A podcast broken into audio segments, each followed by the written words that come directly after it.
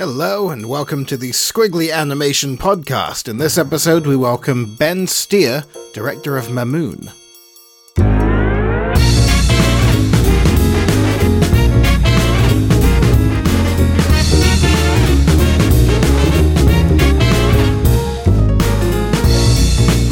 Hi again, everyone.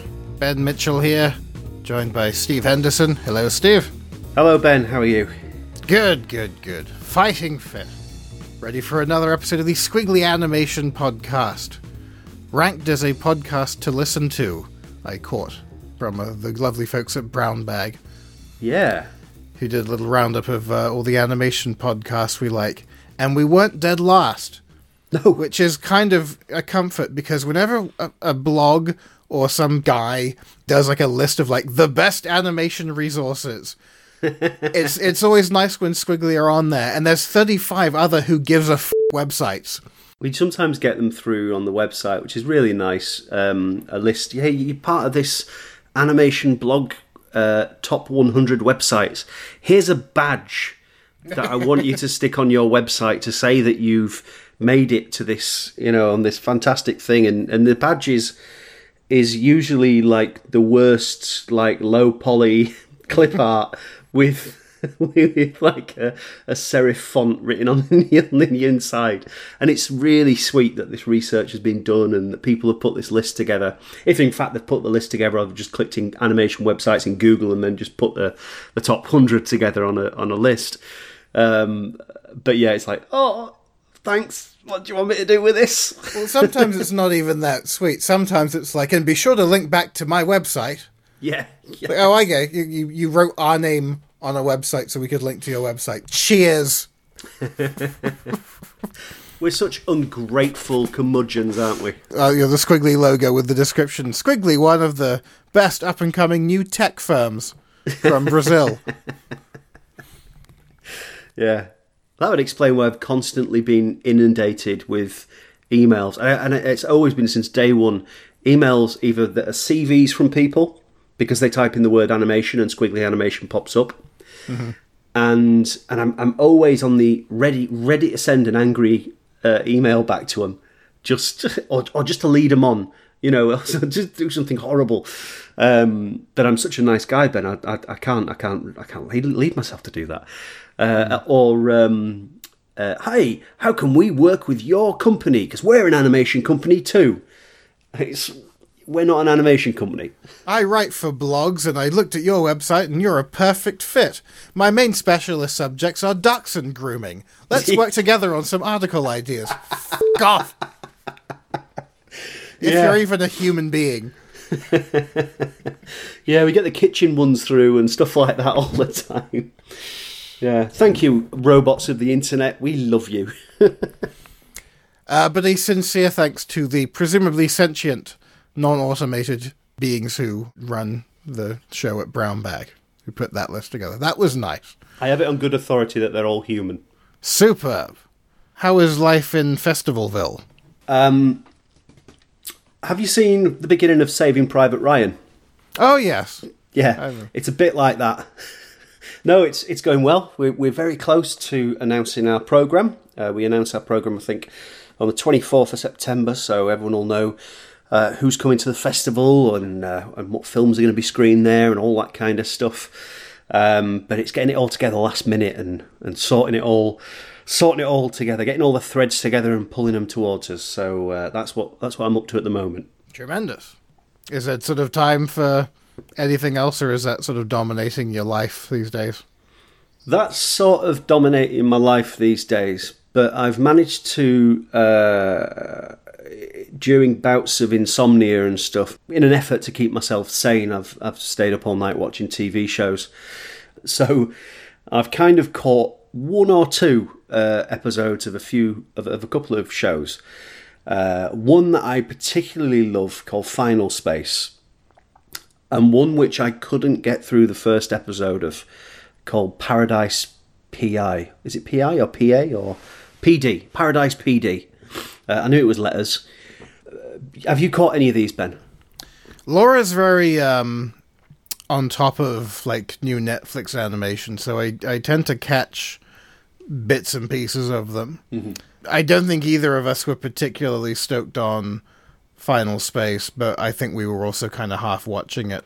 There's, you know, this inevitable comparison element of it that there are other shows that kind of have a certain vibe about them that maybe this show was trying to kind of pick up on.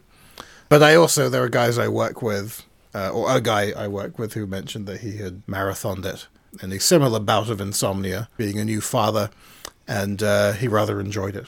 Mm. It's not bad. It, it's it's along the lines of you know you, Rick and Morty and Futurama, so it kind of fills that little particular uh, void. I mean, if you can get over the the main character's voice, I think that's very off-putting thing. That was weird because it's like, what is he like? A teenager, but he sounds like a fifty-year-old man. Yeah.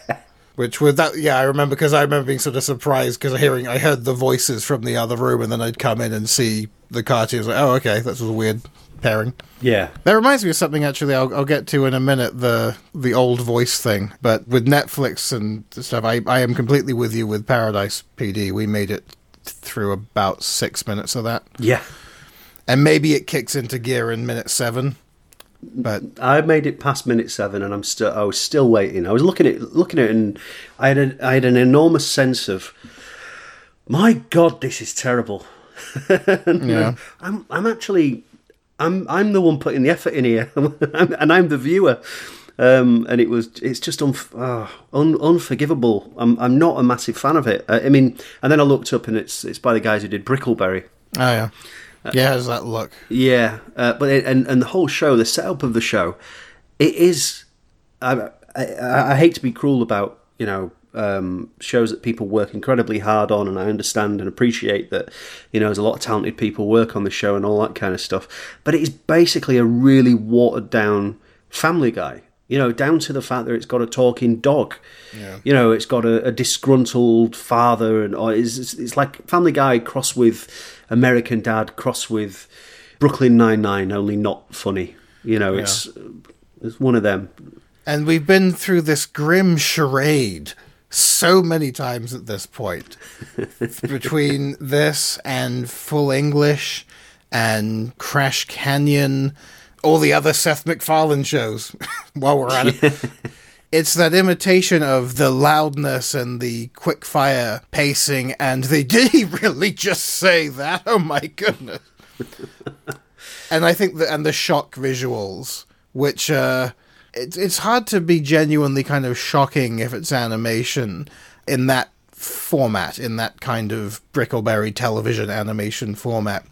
You can be shocking and provocative and controversial with many, many forms of animation, but the sort of the sitcom production pipeline doesn't really lend itself to that. It kind of puts it on a par with something you'd have drawn in a notebook when you were 14. Mm. Like, oh, look, that guy just got shot in the bollocks.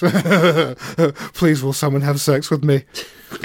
it's that general vibe. Yeah, And I think that even Family Guy, for my sins, I occasionally find myself coming to the defense of. It didn't use that quite so much as a crutch, at least not to begin with. It would sprinkle it in here and there, and then it would, by virtue of being used very sparingly, it would have, I think, more of an impact. And even stuff like The Simpsons could throw in something kind of dark, and that was really kind of gratifying because The Simpsons generally was a pretty sunny show, mm-hmm. and then they'd, you know, they'd have something kind of unexpected. And I was watching a great one. It's time to talk about The Simpsons, ladies and gentlemen. we made it ten minutes into the podcast. Uh, I'll be brief but I saw the one uh, only forty minutes then. where Bart and Lisa are like competing against each other as like hockey. I saw that one as well. I turned on the TV at the same time.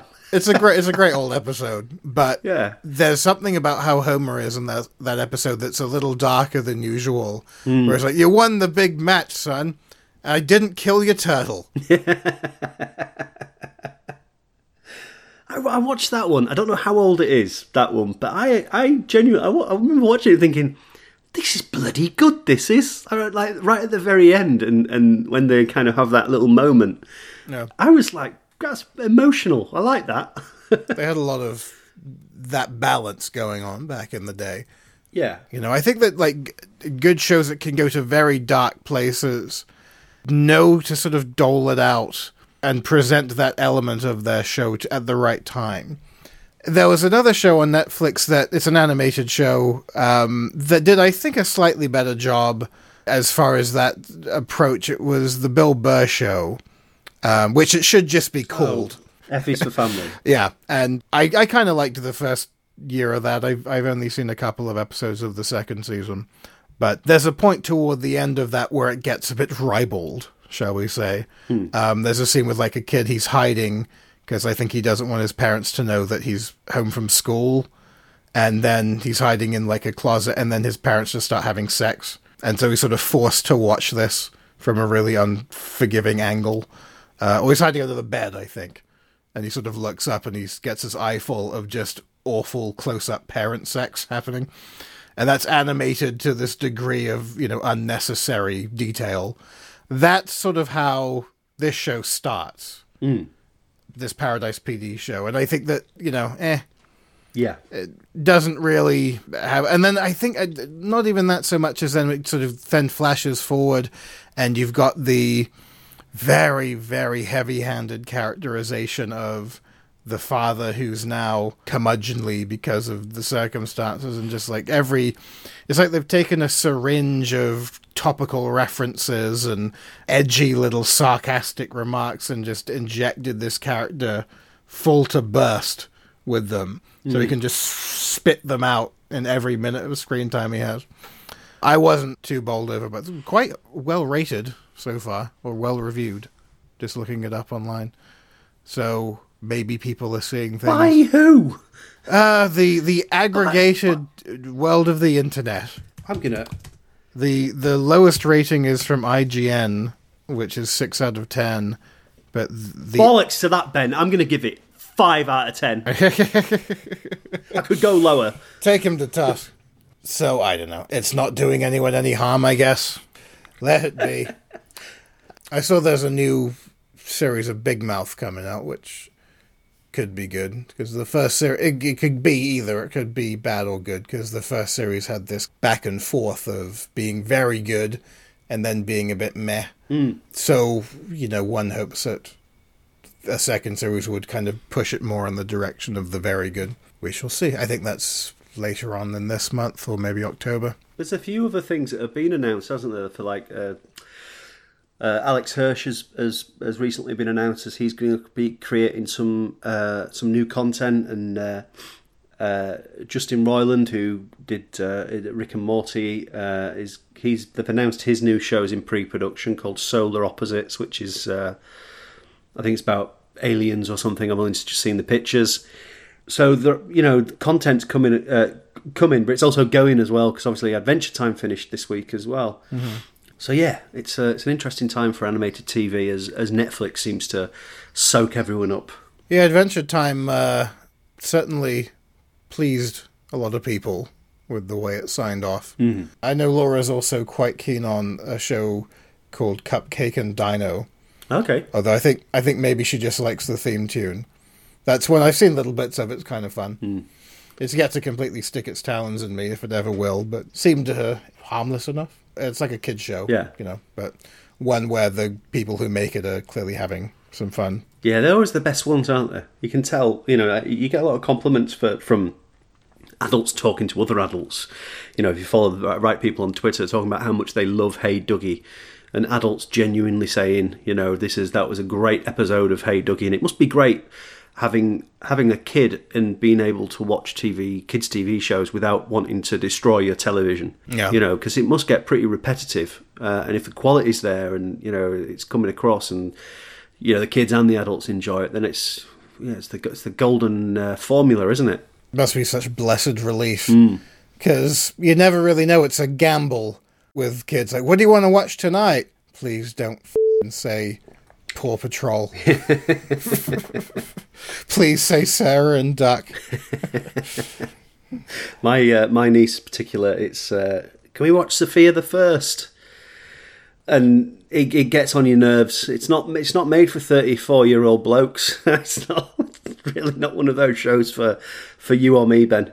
Four year old girls bloody love it, you know. But yeah, elsewhere outside of netflix i'm not seeing a lot that's been rocking my socks. Although uh, I did finally see Chuck Steel Ooh. at the Fright Fest festival uh, in London a few weeks ago now, and that was good fun. As uh, I know you've seen it already, but I'm like one of the last people I know to see it. like it's been doing uh, quite a few festivals now. I think that was its third like major one. and There's a fourth I think coming up later this month or just after. But good to see it getting some good reviews in. I uh, will be interested to see if the reviews are similar when it gets a, a, a sort of wider release, because it plays very well to a festival crowd, as you reported in Annecy, and that was definitely, you know, it seemed like a similar vibe at the screening in London. Although we go to the cinema, it's the big Cineworld in Leicester Square, Okay. and they had these massive like super cinema screens and there were a bunch of free seats allocated you know to crew and mike had very generously said oh people want to come come along. I'll sort you out with a ticket. So a whole bunch of us came and it was great. It was nice to catch up with some people i hadn't seen in uh, pretty much exactly a year because that was when i uh, i wrapped up on it. Uh, and then some people I've, I've sort of stayed in touch with. But we get in anyway and we're, we're in the front row well, that's all right. I mean, usually you don't sit in the front row at the cinema, but you know, for a film like this, being in the front certainly wouldn't hurt. Except the screen in this cinema is so big, Right. it's fing ludicrous. Like you look up and like your range of vision doesn't cover the whole screen. You can't even get all the screen from moving your eyes. You have to physically move your shoulders and your head, like to sort of like look up and down and around and also you're looking at it basically like you're looking up a mountain. So it's this vertical like incline with your head tilted back as far as it will go in the seat. So everything is like really squished Right. looking. Like, okay well this will be an experience. And so we get i think about 30 seconds into the first trailer which is a trailer for like an old movie that was um like they were playing a remastered screening of it i think at the festival. And just the jump cuts in the trailer. It wasn't an explosive crazy trailer. Just like the image changing at that scale was too much. Like we all started to feel like nauseous. Right. so we fled the front row. Like the first cinema goers fled the cinema when they saw that train coming toward them. And uh, went on the hunt. And fortunately i think there were enough empty seats dotted about because it was a huge room. Uh, there were enough empty seats dotted about that we could kind of squeeze in it was a sold out screening but i guess technically there's always some held over for like pass holders so i was i think about 10 rows behind and that was still really fing close so I want to see it again because honestly, You it's want to see it? well, yeah, it's it's it was kind of overwhelming, and Yeah. I do bits in the film that are kind of scattered throughout the first um, the first chunk of it, the first hour and a bit. But there's a big concentrated section of about two minutes where I worked on pretty much every shot, and that would have been great to see. I could tell it would have been because of, but I was seeing like a third of it, you know, because there was no way to kind of take in the whole image. Yeah. And Jesus Christ, does it go by in a blink? I'm sure people who are listening to this who've worked on features will be all too familiar Yeah. with this. The hours and hours and the back and forth and the meetings of like, should this line be squiggly or wiggly? Yeah. Uh, and you go by, and at one point, I got like there was a woman sat next to me.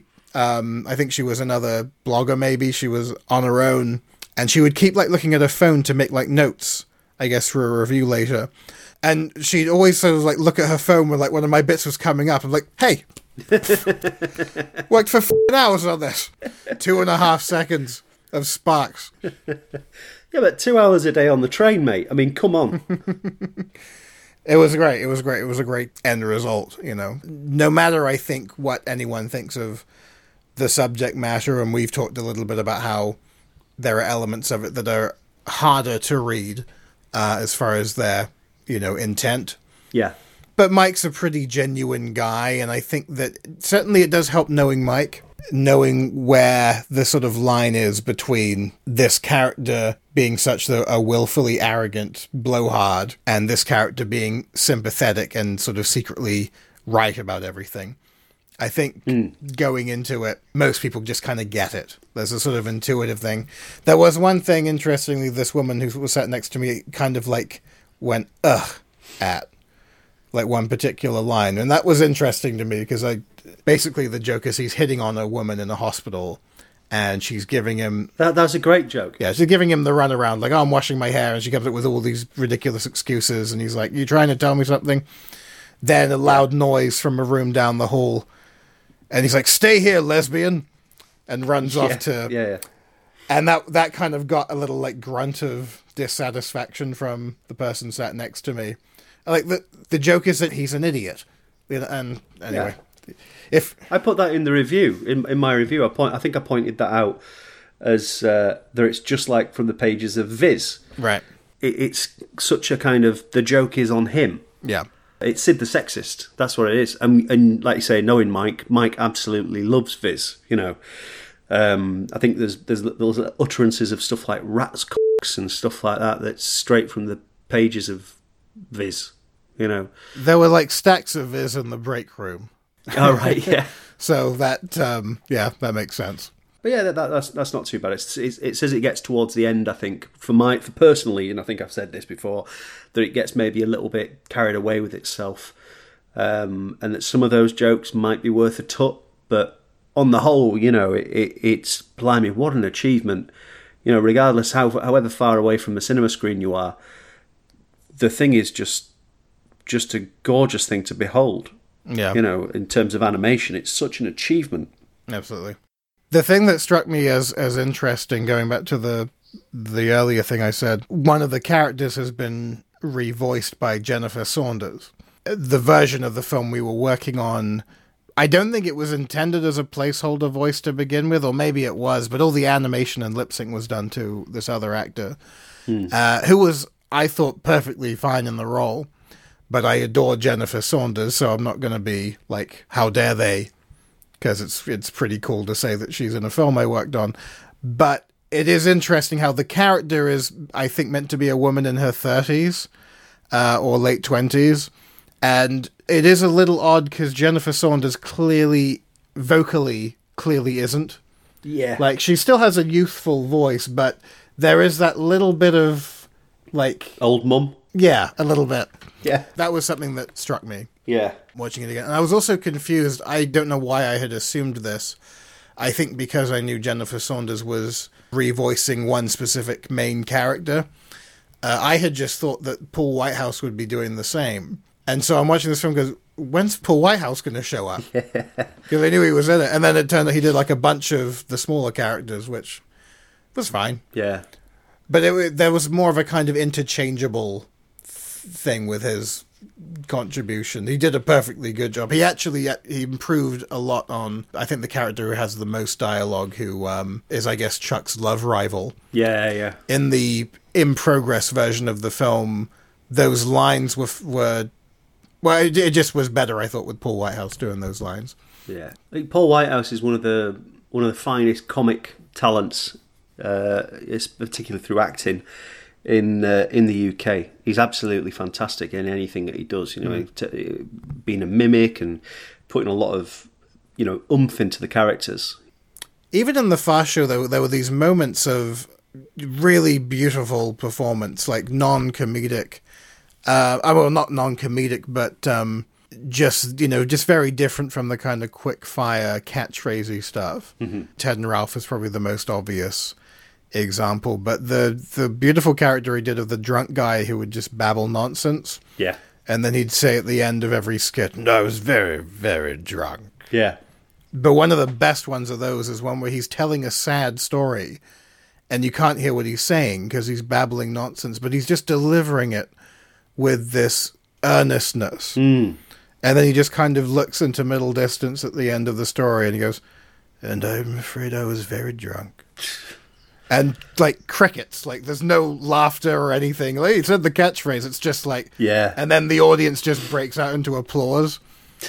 Like it was, it was a pretty remarkable thing to do for a, a sketch show. Mm. I thought. Anyway, so Paul Whitehouse, on initial uh, impression, perhaps a little underused in Chuck, but what little there is of him, I thought was very good. So it's nice to have my name on the same IMDb listing. Yeah. Although you have to open the tab Yeah, yeah. and scroll Oh, yeah. down. I'm not on the I'm not on the, the first page. No, no, no, no. I'm on IMDb like seven times now.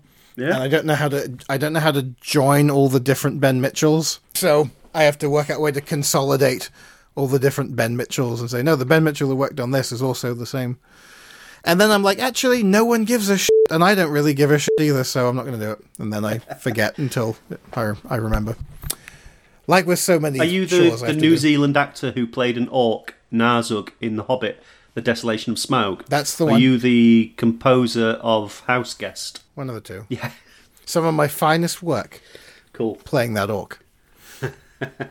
so yeah, Chuck Steel uh, continuing to do the rounds at festivals, and uh, very happy to report it was very enjoyable. Congratulations again to Mike and all my buddies and the team, and Chris, my supervisor, and uh, we all pulled together in the end. Team effort. Maybe worth a mention that this Annie Jam thing is uh, online now. Yeah, that's quite a that's quite a big step up. I mean, um, since 2012, Encounters and Wonky Films have been doing Annie Jams, so like 48 hours to make an animated film, which in itself is absolutely mental. Um, but it's gone national this year for part of Animate Teen, and uh, the the fruits of their labours have, uh, have finally made their way online, which is great. So you can go online there and, and vote for, for your favourite. Have you uh, have you had a look at them, Ben? Yeah, I've watched them all quite a bit. I think that it is interesting. I mean, they're they're all impressive in terms of the turnaround time. Yeah, You know, you've, you've got to hand that to them. And some really very impressive. What's interesting is sort of seeing how they're performing now that they're online. Does anyone in particular get your vote? Um, the one with all the votes. Um, what, I, what struck me is is the amount of variety. Given that, I mean, it's a very simple brief, uh, and I know that each uh, particular place, I think, took part in uh, Belfast, Bristol, Cardiff, uh, Glasgow, London, Leicester, Manchester, and York. Um, well rehearsed of me there. Um, and they all had the same brief as together. So together was the brief, but then there was an another brief that each individual place had to have as well. Um, so Manchester, it was stick something vaguely Manchester in there, uh, and you can see in some of the Manchester films, people have used bees and Manchester landmarks and other bits and bobs. Uh, so you get this incredible variety of films, an incredible variety of styles. Uh, obviously, economic because they've only got two days to do the films. It's great. I think it, you know it's a fantastic exercise. Wish I had the time to get involved. Really. Yeah, in another life, maybe. Hmm. It does. I mean, it's something that I think that uh, a lot of people talk about getting involved in, and then when it comes down to it, like, eh. So it's great that there's been such a good turnout. Yeah. You know, I see Nick and Sam have done another one. They've been doing it, I think, a few years in a row, and uh, they always turn over like really good quality work. Mm-hmm. They should have won earlier editions, to be perfectly honest. Definitely a specific style they have. Yes. I don't really know either of them uh, personally, but yeah, entertaining. Their film was called Moi. Some other ones I enjoyed. There was a kind of David O'Reilly ish one, not in terms of tone or story, but in terms of that kind of low poly vibe called Together. That was a film from Leicester. Mm-hmm. Actually, most of the films are called Together. That was the theme. That's This like is- tender morsels, isn't Yes. it? Thank you for helping with the uh, narrowing it's, down. It's quite all right. and I enjoyed quite a few of them actually. I thought that, like you say, nice sort of mix of styles. Uh, there were a couple that were definitely not my cup of tea. Yeah. Nothing would be achieved by singling them out, to be honest. So, um, uh, you know, I think uh, one man's trash is another man's fun animation film. My favourite phrase. People can get themselves down to the websites anniejam.co.uk, and if you click on latest jam, you'll find uh, a treasure trove of uh, one and a half minute wonders, and they can vote for their favourite. So there you go. Yeah. And you can see them on the big screen, should you be so inclined, at a bunch of uh, events starting this month. Actually, it would have just started last weekend.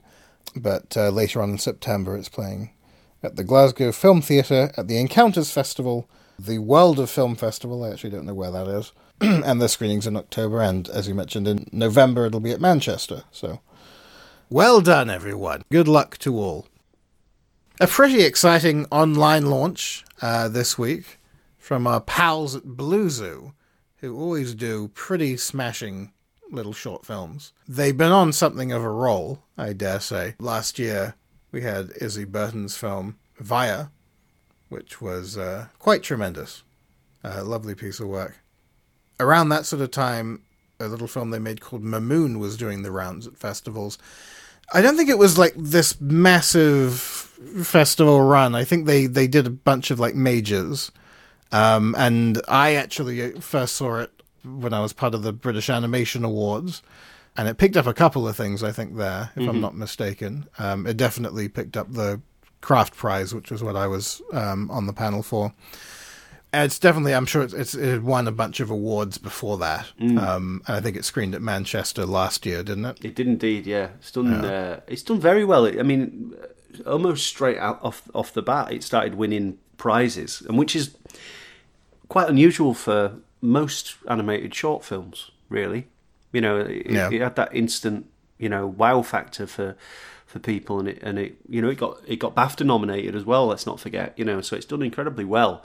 That's mo- right, yeah. And mo- most films actually, the when they make their way to animation festivals, is you know they might take plenty of uh, well, take plenty of rejections before it gets in festivals, and then it might take a few festivals before it wins an award, or and it, and and before you get the kind of uh, snowball effect on the uh, on on the prize winning. But this film just kind of sort of walked straight through the doors of the first festival and went right. Where's my seat? You know, yeah. and uh, and if you see the film, it's it's absolutely gorgeous and it's it's quite unique in its style and its look and it's no kind of it's no wonder why really. The on paper description, well, it's about the uh, refugee crisis essentially, but there's something about that subject that has this sort of criticism proof quality about it it's certainly a very topical issue, but also it's an issue that is sort of the victim of an awful lot of short filmmaking and maybe some short filmmaking that isn't top notch. Sometimes you get people you can tell with filmmakers that uh, picking a subject, it's to kind of compensate for their lack of filmmaking ability. So let's make this a film about an issue or an illness or uh, social concern, and they slap together this maudlin or disingenuous nonsense. And as a festival curator yourself, I'm sure you've seen countless films that fall into that category. The sad piano, Ben. Yeah, oh yes, plinkly piano. Plinkly plonkly piano. No thanks. With no interpolation, so it sounds like you're being jackhammered in your ear. so, what a tremendous relief, and really you wouldn't have expected less from Blue Zoo with their track record. But what a relief that not only is it capable filmmaking, it's really ingenious filmmaking, mm-hmm. and I don't think that's overstating. Like it's simple elements assembled in such a wonderfully effective way. Yeah, it it works. It works because of that. There's no need for it to be a big uh, it, it, it, preys on very basic emotions and very basic there's very basic visual information in it but it's put together in such a eloquent way that it's it's superb i mean whatever it would have been about the execution is tremendously appealing mm-hmm. to sort of break it down and you know obviously I, I encourage everyone to watch the film uh, I assume you probably already have done so or plan to uh, if you're listening to this. But it's a physical set that I guess is is it styrofoam or some kind of okay, very minimal cityscape type environment, kind of cubist but blank, no details, no facades, just kind of cubes and cuboids, empty space, um, steps.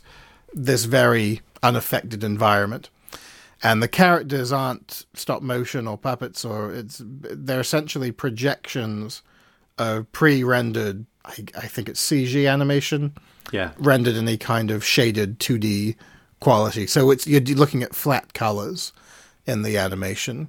So one character is a sort of uh, is just white, and the other's a sort of vibrant red. The white and the red sort of playing off this kind of aqua teal look of the set is such a lovely little color scheme. And uh, the thing that really, really struck me, and hopefully um, uh, this is something that me and Wes will go into at some point down the line, the music was like easily, you know, I enjoyed it as much as the visuals. Yeah. It was, uh, yeah, just a lovely piece. Sometimes, I mean, it's it, it doesn't sort of say anything that you don't kind of intuitively know from reading, you know, impartial news reports or just from b- being a human being with common sense. Uh, and empathy. I don't think it's like this this eye opening like oh my god this changes the way I think about the refugee crisis. It, but it doesn't need to because the the situation there's enough kind of there already. Yeah. It's just taking it on in a way that I think it's it's just sort of important. I think as a reminder of um, all the wonderful ways we can blunder as a species. Yeah, yes. I think at its heart as well, it, um, and I believe Ben goes in uh, about this uh, in the interview. It's a it's a story about separation. Mm. It, it's it, at its heart. That's that's what it is. It's just that, that the that separation is one of many horrific uh, symptoms of, uh, of of the way that we mistreat one another on this planet. You know, and certainly a, a very you know in the intervening uh, months since it was released initially, that theme has become especially appropriate. Mm-hmm. Yeah, really. I mean, it's and it's amazing. This comes from the same studio that brought us all those, you know, naked elves. I've never thought about it like that. Yeah, but uh, well, I mean, yeah, it's not like that. It's a surprise that they have uh, a range of ability and artistic uh, capacity but I guess it was kind of nice to see because I do remember. I think they showed a little snippet of the pre-visuals at Annecy a couple years ago, mm. and out of context, I wasn't quite sure what to make of it. It looked pretty, but there was almost like I I I wonder is this like a kind of reaction to because they had made I think two or three films in a row that were very comedic Mm-hmm. And I did wonder a bit if maybe they were just sort of doing something new for the sake of it. But no, clearly they were doing something new because there was sincerity mm-hmm. behind it. There are some studios that will knock out, you know, some internally produced content, like just cause, because other studios are doing it, or because they feel like they should. And I think you really do need to have that strength of concept yeah. before you commit to something like that because it's a lot of man hours and it's a lot of time and energy. It's great to see a studio put this together as well, isn't it? You know, the fact that um, mm. Blue Zoo actually let their animators make a short film. And yet it pays dividends for a studio like Blue Zoo because that film is now on their CV and as a commercial studio this is just another feather in our cap of the type of thing we can do. So it makes perfect sense for studios to allow their uh, directors a chance to uh, flex their artistic muscles, and uh, you know, for the benefit of the studio and for the you know benefit of uh, pure creative endeavor. You know. I think Aardman kind of used to do something similar. I kind of feel like we talked about this a bit at Christmas because we talked with, um, was it Tom around Christmas time? It was indeed, yeah. Yeah. So I think we were kind of talking about like how they kind of internally approach shorts development, and I think p- employees can actually pitch yeah. their own ideas. And so I think that opens the door for a lot of diversity in, in style and uh, tone and that kind of thing. And I remember Aardman kind of tried to keep something like that going a little while ago. I'm not sure if they still do. AardBoiled as well was one of the uh, attempts there from Aardman, wasn't it? Yeah, yeah, that was more kind of an outsourcing thing. Yeah. They had some stuff, I think, that Terry Brain's son was doing, these kind of uh, concepts that Terry Brain had come up with but never actually done. Mm-hmm. And so his son, David, I think, um, was working on those. They're lovely little stop motion mini shorts that are very kind of trapdoor esque, uh, I suppose. Uh, my VFX supervisor on Chuck, I think, uh, worked on the compositing on that. Mm-hmm. Uh, Weirdly Rhymes, I think they were called. And I think those were actually produced at Aardman, but I might be wrong. and maybe they were just using the space. But Aardman certainly put them on the AardBoiled channel, and then I, a few people uh, I know have worked with uh, AardBoiled, like Rumpus, were doing a couple of things. Initially, it was called Ard Mash, and the guy who was running it wanted to put Kleeman throw in. And for what it is now, what it, what it became, I don't think that would have really been a fit. But ultimately, I don't know if he'd actually watched the film. I think someone had just recommended it to him. Right. I guess with with AardBoiled, it's more of a kind of micro short scheme. So if you have these ideas for like you know really quick fire in and out, I guess you just kind of evolve with the times, or you work out what's going to hit. Mm-hmm. You know, you think of how like Random Acts has changed so much over the years, and how initially when Random Acts came about, what a s- sort of departure that was from how Channel Four had approached their shorts funding. Yeah, it's always just ever shifting.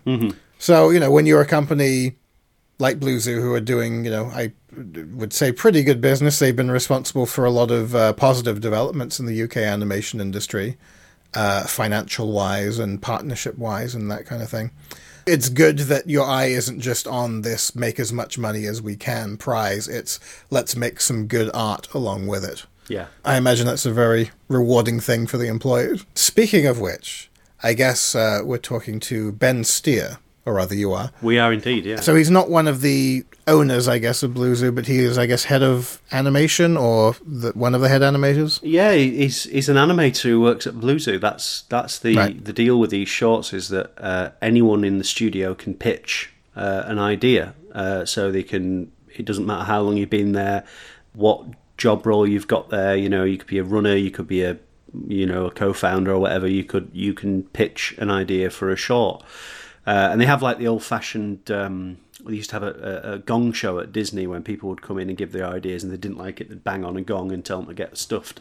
I think it's a lot nicer than that at, uh, at Blue Zoo. But um, yeah, so um, Ben is is an animator who works at Blue Zoo and and uh, was given the uh, you know the opportunity to, to to work on this film. A brief is handed out to all the uh, all the people who work at Blue Zoo, and Mamoon is his response. And he's not like a he's not one of the co-founders of Blue Zoo. He's uh, you know a guy who works there, and I think that's another you know great thing about this particular project that the company's got going on is that they don't rely on a certain pool of talent, Yeah. yeah, which can sometimes be milk dry. Ben had done another film with them before, hadn't he? Um, Or was that one of the Christmas cards? Yeah, I think he would have worked on one of. The, he- he's, he, you know, the thing is they get they get everyone involved in these things. Uh, he's worked on uh, a few bits and bobs. Uh, he worked on the the the Blue Zoo Christmas card, um, the one with the the uh, the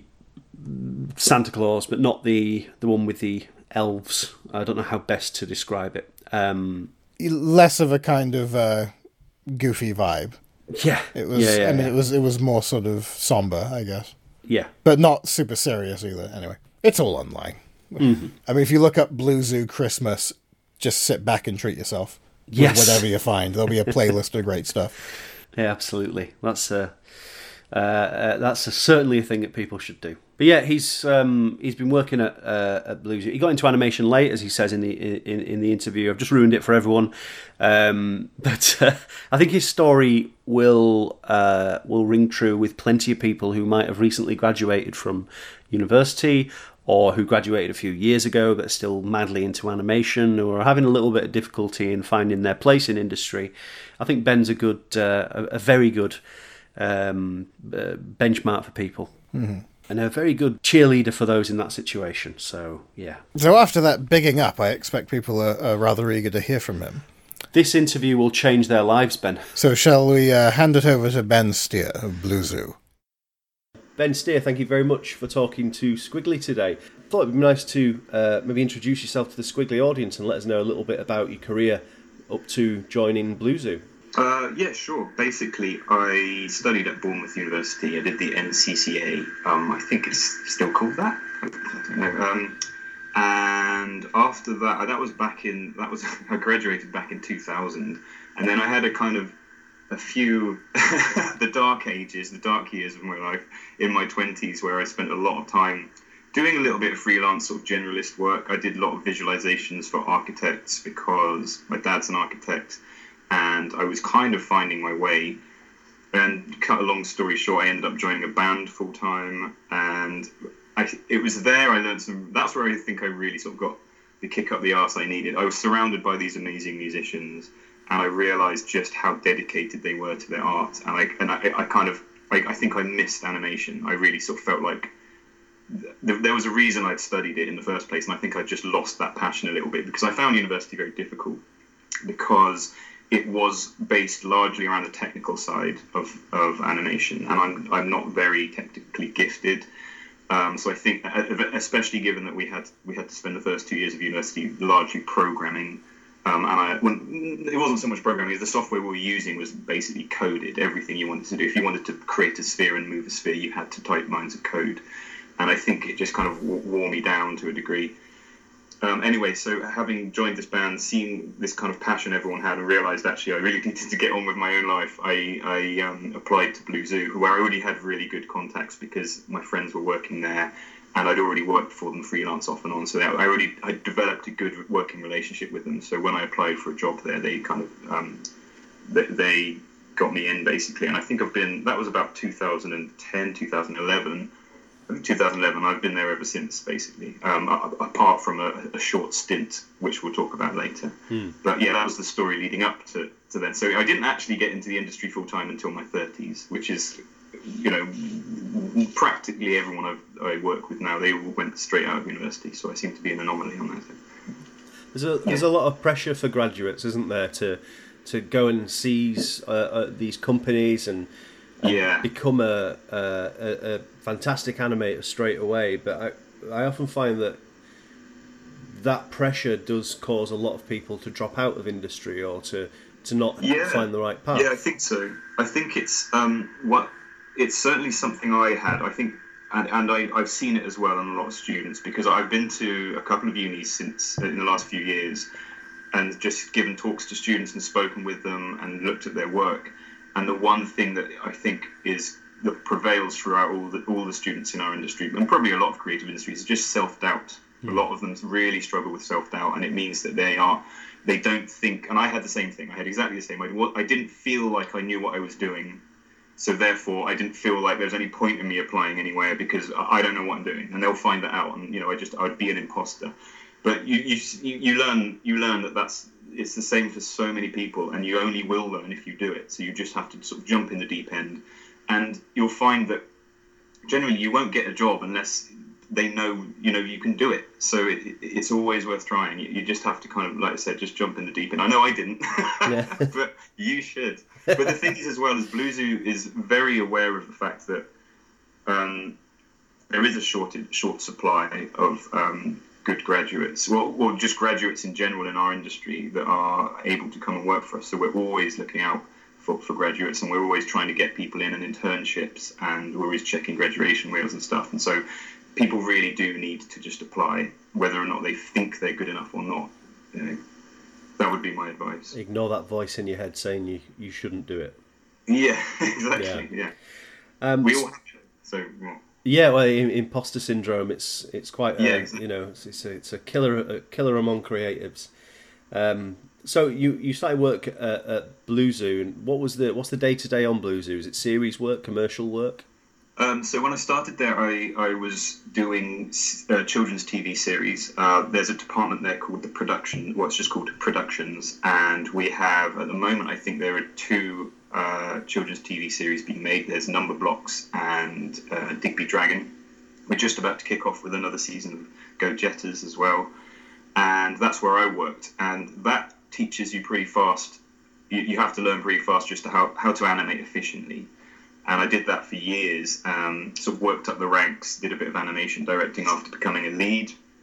Um, when you're just animating every day, you know it starts to become a language. And I think after after about the fourth year, it really something just clicked. I think it was fourth year, but I, I kind of feel now now like I can animate confidently. I know I can go into a scene and go, I will animate this for you, and you won't be you won't be disappointed. Um, and then uh, what happened after that was very recently. um, I well in the last year or two I've started working more with the, the other department, which is called the services department, and they do much more short form projects whereby you may have two or three weeks to output an advert or a promotional video.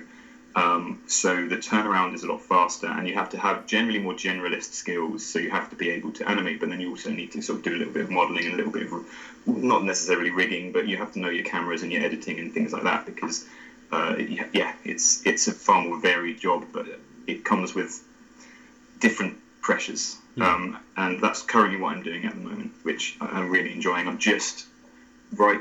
Well, just today I'm doing a, a candy commercial for American children, which um, uh, I think I think that those sweet. I'm not going to name them, but I think they're illegal in England. so, uh, but it's really fun. Um, it's it's it's a constant battle with the client though, in terms of like what looks good on screen and works creatively and flows really well, and all the lessons I've learned over the years of story, pacing, timing, and everything like this, and then ultimately trying to sell a product. Hmm. So you're always finding this battle and trying to find ways to negotiate. You know, how can we make this good at the same time as selling your product, which, which uh, are really valuable lessons as well. Yeah, a bit more like a contact sport. Yeah, Yeah. yeah, quite. Yeah, it's give and take kind of thing. Fantastic. I mean, one of the one of the things that I've I've often admired about Blue Zoo is is that kind of community that they've got going on in that studio. And one of the things that uh, encapsulates that, I suppose, is the shorts program. Uh, Yeah. that, that's where your film Mamoon came from, but it's where other films uh, that the studio is is quite well known for uh, came from. Can you tell us a little bit about what gave you the impetus to uh, to pitch a project at the pitching session?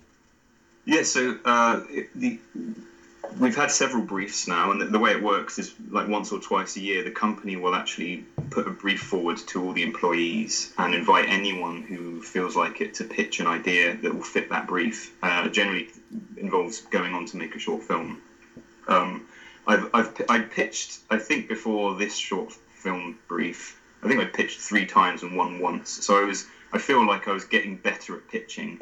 And the brief on this one was um, something along the lines of you had to make an emotional tale uh, that involved the, the use of projecting light, which was then going to be filmed with live action. And I was really, really drawn to that brief. It it it, it sort of create it sort of posed such a challenge um, because I knew that if I was going to use that medium, I had to come up with a way that it was integrated fully into the story. So I just sat thinking for months. We, we had quite a not months. We had we had a, a significant amount of time to kind of prepare. So I remember going on holiday to Paris and sort of wandering around, thinking about it the whole time, sort of mulling it over.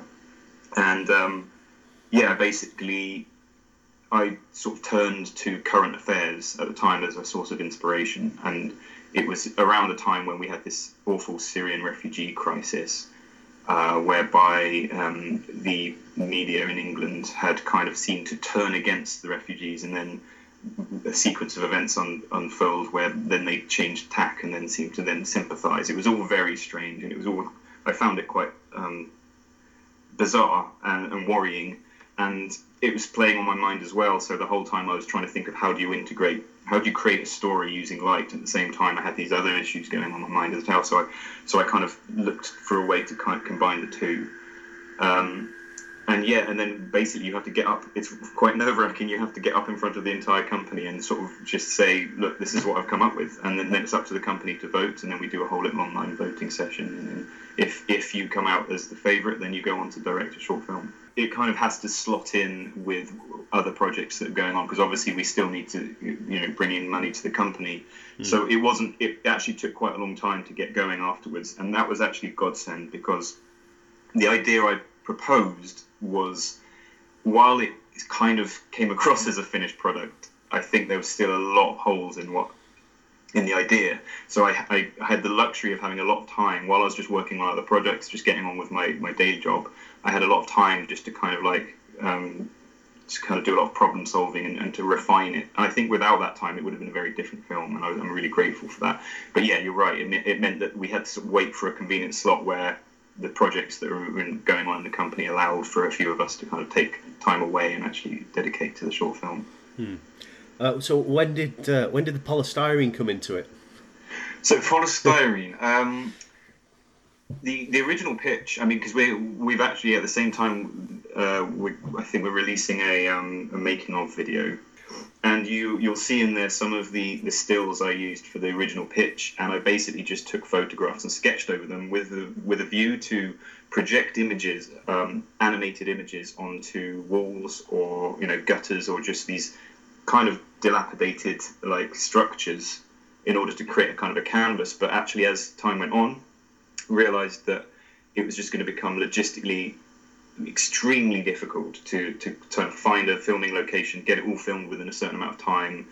Um, and it was actually Phil who animated on it, who suggested, well, why don't I 3D print? If I, I suggest something about using miniature sets, and he said, well, why don't you just 3D print one? Um, and I started, my got my mind going, and I started sort of considering just building the sets, thinking, well, 3D printing is good for detail. I don't really need detail. I need flat surfaces. So I started looking at wood, and uh, that sort of was heavy and cumbersome. I don't have any woodworking tools. I just live in a flat in Stratford. Uh, and then I started just projecting onto different materials and found that polystyrene had this really lovely effect when you blasted it with light, and especially if the camera was close up, because it's full of these tiny little holes and pores. The light sort of bounces around and has this um, sort of magical halo effect. Um, and and it solves so many problems because it's cheap, it's easily easy to manipulate, and as you'll see, uh, hopefully, if you watch the making of, you'll see as well some of the um, the images from a, a, couple of. There's an architect uh, and a stage designer who who sort of specialised in these making these very minimalist white cuboid sets or uh, structures, and I, I, sort of basically ripped all that off, knowing full well that I could make a modular set, which, given that I couldn't you know, I'm not a set builder, I'm not a modeler, I, I couldn't do any of this stuff. As I can place cubes, so as long as I could kind of just make the whole thing out of cubes, I was solving loads of problems at the same time.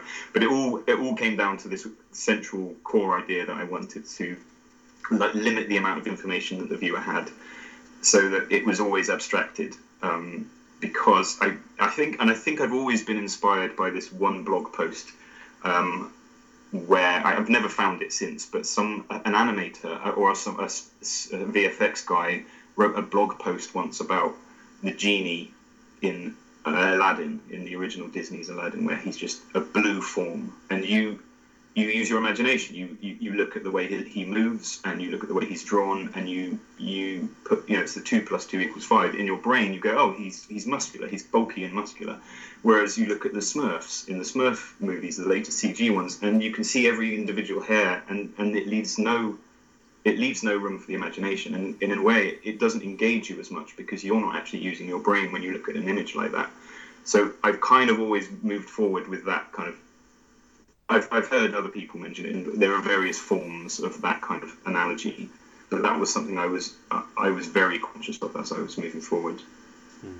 And, and obviously informed the, the stylistic choice as well. I mean, it projecting yes. onto uh, the, the the polystyrene. Did that inform the way that your characters were designed in terms yes, of the detail?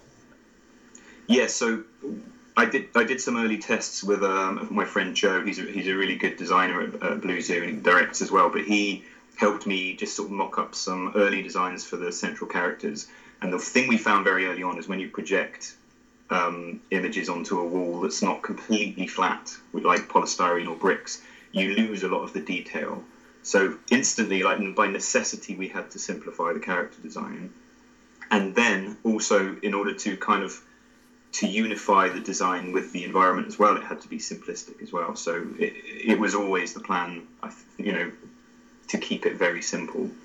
And like I said, it, the the my my um another kind of uh, what's the word? Another attitude I adopted moving like throughout was to to take everything away and only put back in what was absolutely needed and sort of say because I had so many ideas about what you could do with a projector and how you could reflect light, but I just I got rid of most of them, and I thought, well, I can always do this with another project. But I, I there's that old um, saying, "Kill your darlings" when it comes to writing, which is it doesn't matter how how um, attached you are to an idea. If it's not right, you just have to get rid of it. And I, I, did that so often. And so I just tried to boil everything right down, even with the character design, to, to what was absolutely needed. At one point, they didn't even have faces.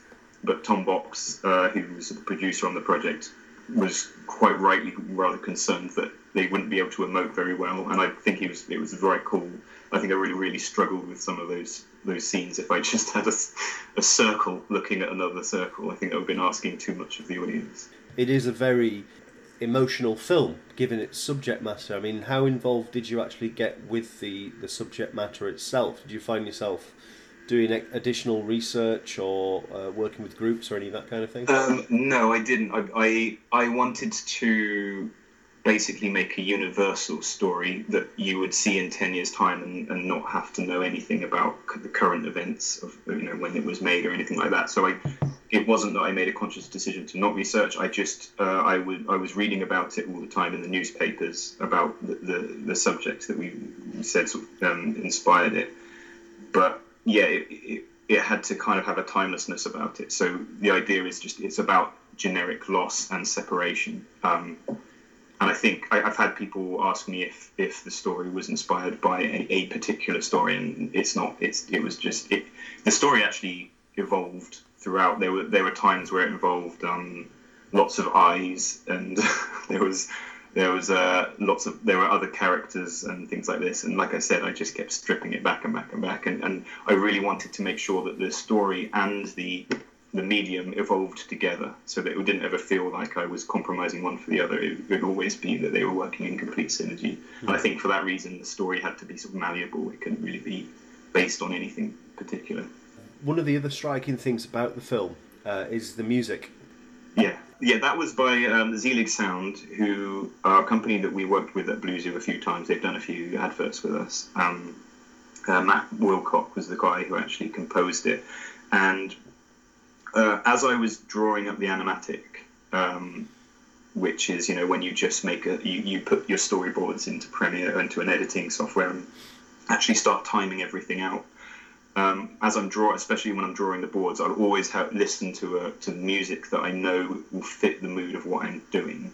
It quite of, I know that other animators I work with do the same thing. If you're animating a certain type of shot and you want it to be brilliant, like my friend always listens to Pixar soundtracks so that you know he animates a bit more like Pixar. But um, I was listening to Steve Reich album called uh, The Desert Music. It's called I think, and it's just very repetitive, very simplistic, and it's called it's a, a genre called minimal music, and it seemed to really help because it reflects very for me at least, it reflects very clearly the environment in which this story is based, which is a, a, modular simplistic repeating pattern, which is exactly what the music is. So when I went to Zelig, um, I had no idea what if they knew what you know if they knew who Steve Reich was, or and also Philip Glass as well, who I think a few people will know.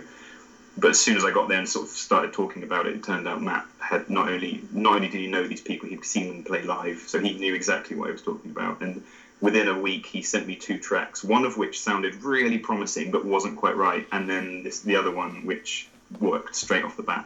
It took, you know, he did one other session to try and get it working with my edit, and then I edited a little bit more to get it working back with his music. So there was a little bit of back and forth. But yeah, he, it, took absolutely. I think because it's ne- it's never really worked out this way so easily for me before, but I think because it was a clear idea communicated to someone who also just got it straight away. It, it just happened so easily, and it was one of the only parts of the project that did happen very easily um, because the rest of it was was a huge struggle, basically. but we'll get to that. Yeah. Well, not least, I'd imagine going home covered in those little balls of polystyrene every single day. I'm sure.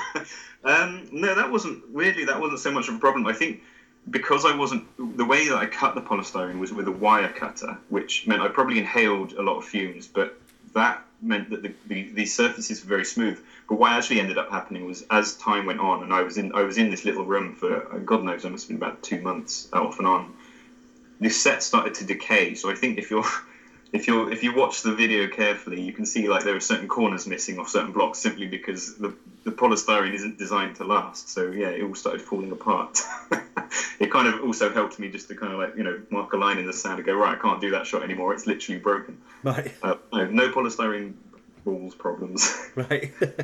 so rather unusually for a Blue Zoo film, it's not just been released online as a showcase piece. Of course, it is a showcase piece, but it's done the festival run. How have you found that? It's been some fantastic successes there.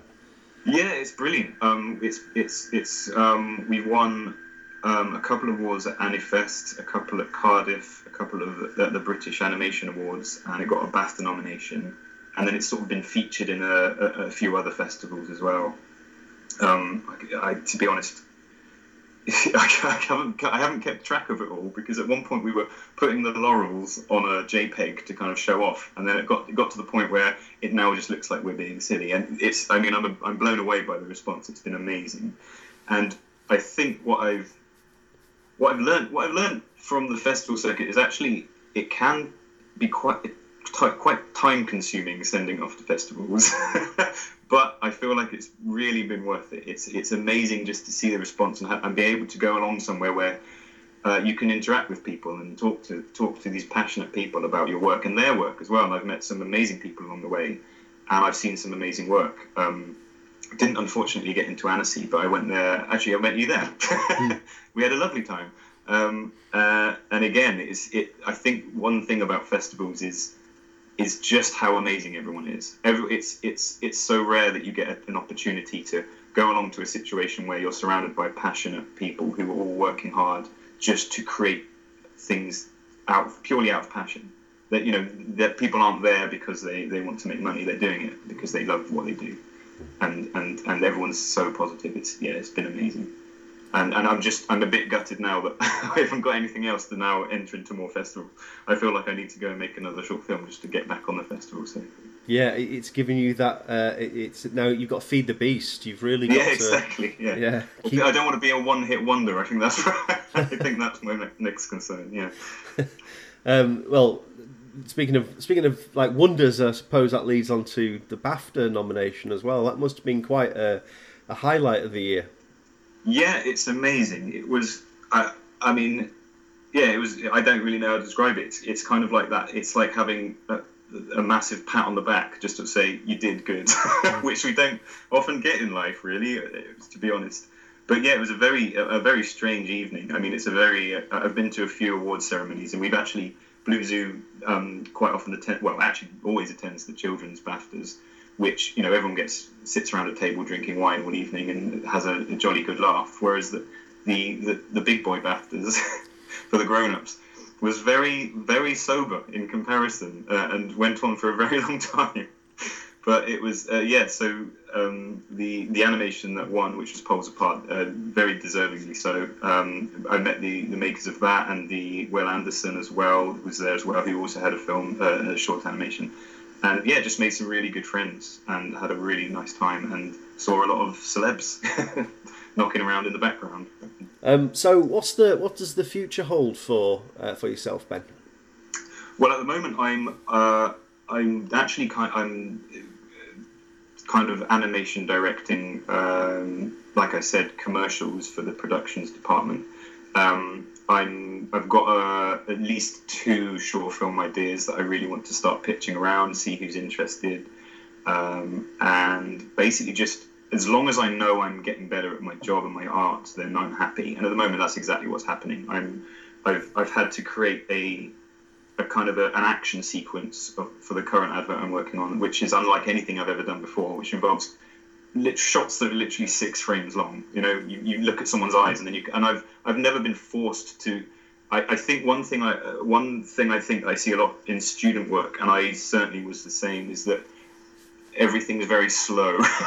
People like to dwell, and I, I think I, there were edits of Mamoon as well where things just went on for ages, you know, and I really had to sort of learn to just cut things down. I think I'm learning that as well. So, like I said, as long as I'm being pushed and, and uh, constantly kind of bettering myself, I'm happy, and that's exactly what's happening. But um, yeah, I, I also do have this kind of urge that I've got these ideas, and I think I think they might be good. And I and it, one of them's with a friend of mine, Joe. We've got this idea of taking this interview um, and so animating to dialogue of an interview, which I think would be really interesting. And we've, we've already kind of worked up a few visual ideas Uh, and like I said, I, I'm really keen whenever I work on something to ensure, especially with animation, because this is what animation is best for, is that as the idea progresses, it, uh, it progresses on a, on a visual level as well as, as a, a kind of on a, on, a, on a story level at the same time. And I think if you if you forge ahead with one and not the other, then you just get into problems down the line. Well, you, you've also been working on uh, with some writing uh, on a VR project. Oh yes, uh, that's right. Yes. Um, so I had a stint whereby I was just uh, the contract that I had at Blue Zoo ended, and at just at a time where I was getting involved with a VR project with a company called No Ghost, who specialise in virtual reality projects, and they had been working with a director, uh, a um, character designer called James Castillo, who does a lot of work for the kind of the big movie studios. And he had an idea that he wanted he was making with them. So i got involved um, developed the story with him um, and then took on the role of animation director. And basically i think it's, it's going to be on it's going to be premiering at i said the name earlier didn't i? Raindance? That's rain right. dance film festival. And it's this amazing two and a half minute piece where you essentially are lifted up into a a 360 degree stage set, which then builds around you, and this little story unfolds.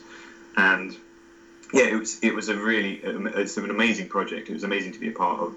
Very challenging because when you animate in virtual reality a character walking around, especially a character who never ever leaves the shot in two and a half minutes, you're dealing with not only one heck of a massive Maya file, but also you can't cheat anything. Like you, you forget how much you cheat with a mid shot or a cutaway or any all this kind of stuff. No, you see him all the time and he's always walking around, he's always moving. And I think that was certainly a, a lesson I learnt there. But we, we did it. We pulled it off uh, a few late nights on that one. But um, hopefully, I mean, certainly you can see the teaser. I, did, I animated a little teaser of the character stepping off a tram. But um, the hopefully, I, I presume they're going to make the actual experience available to anyone who's got a VR headset. And I, yeah, I really advise people have a look. That's uh, Madrid Noir, is that right? Madrid Noir. Yeah, if you go to madridnoir.com, I think you can find out a little bit more about it. Fantastic.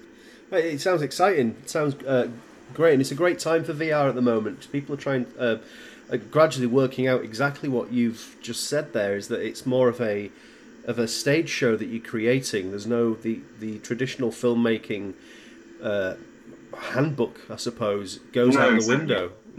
No, exactly. I think what's. I mean, I keep hearing, and I've yet to see anything yet, but I keep hearing like some big directors. that, Um, who's the guy who did? Uh, I don't know if David Lynch. No, no, maybe not. Who's the guy who did um, all the Monty Python stuff and Brazil and Yeah, Terry Gilliam. Terry Gilliam? I've heard he's been working on a VR project. There have been a couple of other directors banded around. I, I'm really intrigued to see what they come up with because, like you say, it feels like the early days of cinema. We're, we're not quite sure what to do with this new medium. And one of the questions I asked with Madrid Noir, really in one of our very early meetings, is like, why VR? I'm really keen to always. I think I learned it off my friend Phil. It's just constantly question it. Why this? Why are we doing it this way? And um, and we found, you know, we definitely found the answers. But I think I've def- I've I've been I've I've experienced I've experienced all kinds of media where I, I think this happens a lot in animation. I saw some amazing animation at Annecy, for example. I won't say where from, but it felt very much like people were trying to make live action films, but they were animating them. And and to that I say, well, just make a live action film. I don't know why you've chosen animation as, as a medium. And I think that's the case with VR, where pe- people want to make a VR project, and but they don't really know why. And, and I and I know the struggle because it's it's um it, it, it's still it's still difficult to know what what to do with it really. And so I think what, what we were trying to do with Madrid Noir was give people a stage experience, like being in a theatre, but they, they couldn't have in a real theatre. So that's what our reasoning was, and I think that's what's been achieved. Um, but yeah, I'm, I'm, I'm going to be watching it very closely. And at the moment, the, thing that's obviously a huge boundary with VR as well is just the price point and, and the accessibility. And it's it's slowly going to change. So we'll slowly see them enter households in the next sort of decade. But it's going to be a slow creep. But I think it's a, yeah, it's de- it's definitely something I'll be involved in. Oh, Ben Steer, thank you very much uh, for talking to Skwigly today. Looking forward to seeing uh, Mamoon uh, as it's now released online, and uh, and people want to catch up with the making of video as well. uh, that'll be all over the Blue Zoo Facebook and Twitter and everything else, I suppose. Definitely. Thank you very much. It's been a pleasure. Thank you.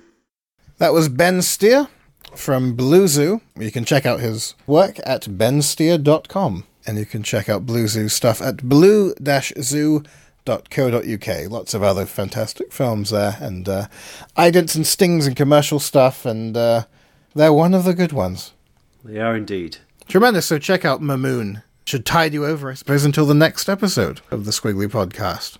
Whenever that will be. Not before too long, I expect, because there's all sorts of stuff happening. We've got encounters coming up later in the month and various other bits and bobs. Yeah, if you're listening to this around September time, uh, it's very close uh, to the 24th of September when Manchester Animation Festival announces its programme.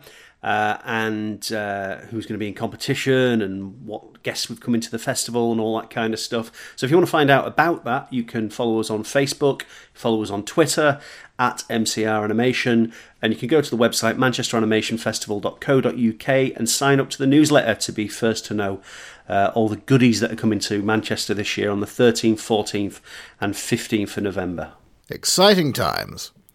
In other festival news, don't forget you can book tickets now for the Encounters Festival here in Bristol. It runs from September 25th to the 30th.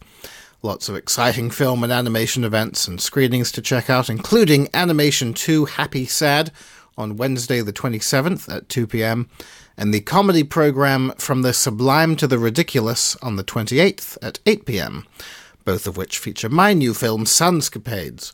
I'll also be part of the filmmaker Q&A at 4 p.m. on the 27th and the open forum Short Film Today at noon on the 28th. It's all taking place at the Watershed and you can visit encounters-festival.org.uk and watershed.co.uk for more info. Also, I'm very pleased to say that Sunscapades will be playing at the BFI London Film Festival in October as part of their Real Horror Show screening. That one's at 3:30 p.m. on Sunday, October 14th at the Prince Charles Cinema, and then repeated at 6:15 p.m. on Thursday, October 18th at the Rich Mix Cinema. Tickets for the screenings go on sale September 13th, so quite soon. Uh, please do check it out and swing by if so inclined. My previous film, Throw, is still out there at a few festivals this month, although the only one I have specifics for is another London event, a bit more niche than usual. This will be screening as part of the official Twin Peaks UK Festival, as part of a screening of David Lynch inspired short films. The event takes place September 29th and 30th at the London Irish Centre and Camden Square Gardens. If you're a David Lynch fan like myself, looks like good fun. There's people there from the show and a whole bunch of other screenings and concerts and events. And there's more info for that one at twinpeaksukfest.com. That's all from us this episode. As always, you can follow us on Twitter. I'm at Ben L. Mitchell. Steve is at Mr. underscore S underscore Henderson. Skwigly is at Skwigly, and we're also on Instagram at Skwigly Animation and Facebook.com slash Skwigly Magazine. The website, as always, is skwigly.co.uk. Don't be a stranger now, you hear? Until next time, happy animating.